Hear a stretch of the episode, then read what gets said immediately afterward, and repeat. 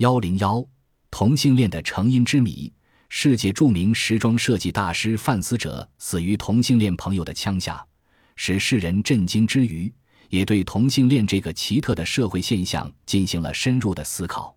迄今为止，判断人的性别是以其性器官的构造形式为唯一标准的；判断一种性行为的常态或变态，是以是否以异性为对象作为标准的。由于同性恋行为违背了性行为的常态标准，所以长期以来难以被多数人理解。但是，同性恋现象仍广泛的存在于人类的过去和现在的上至伟大人物、下至市井平民的社会各阶层中。今天，世界上许多国家对同性恋的态度发生了很大变化，有些国家的法律承认了同性恋。丹麦已成为全球第一个同性恋婚姻享有法律权利的国家。所谓同性恋者，是指性兴奋指向为同一生理性别的人，而同性恋则为同性恋者发生的生理上的性行为。美国性科学家金希通过广泛的抽样调查，把人类的性爱分为六类：异性恋百分之三十五，主导异性恋偶尔的同性恋百分之三十五。主导异性恋稍多些的同性恋百分之二十，几乎两者相等百分之二；主导同性恋偶尔的异性恋百分之二，同性恋百分之四。根据这个分析可知，人群中的百分之四是绝对的同性恋者，也称素质性同性恋者。他们是同性恋队伍中的中坚分子，在男性同性恋活动中充当妻子，在女性同性恋活动中充当丈夫。尽管近年有学者指出，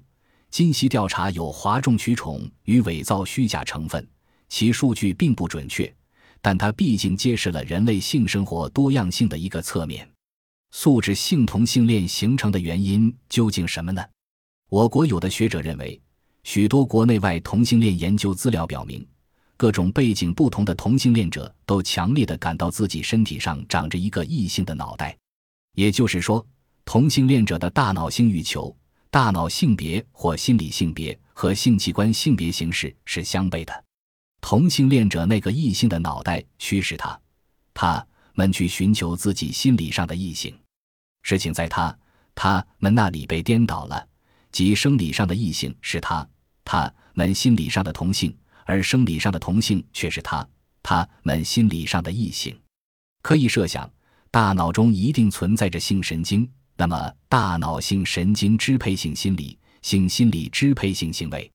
一个人的性神经性别形式是先天生就的，这也意味着一个人的性兴奋指向是生来就被固定了的。同性恋产生的原因在于个体的大脑性神经结构呈异性型，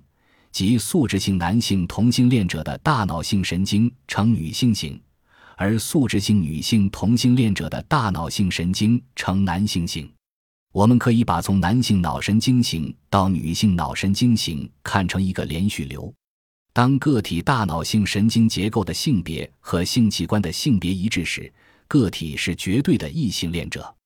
一旦个体大脑性神经结构形式向异性方向变化，个体便或多或少表现出身心的异性倾向。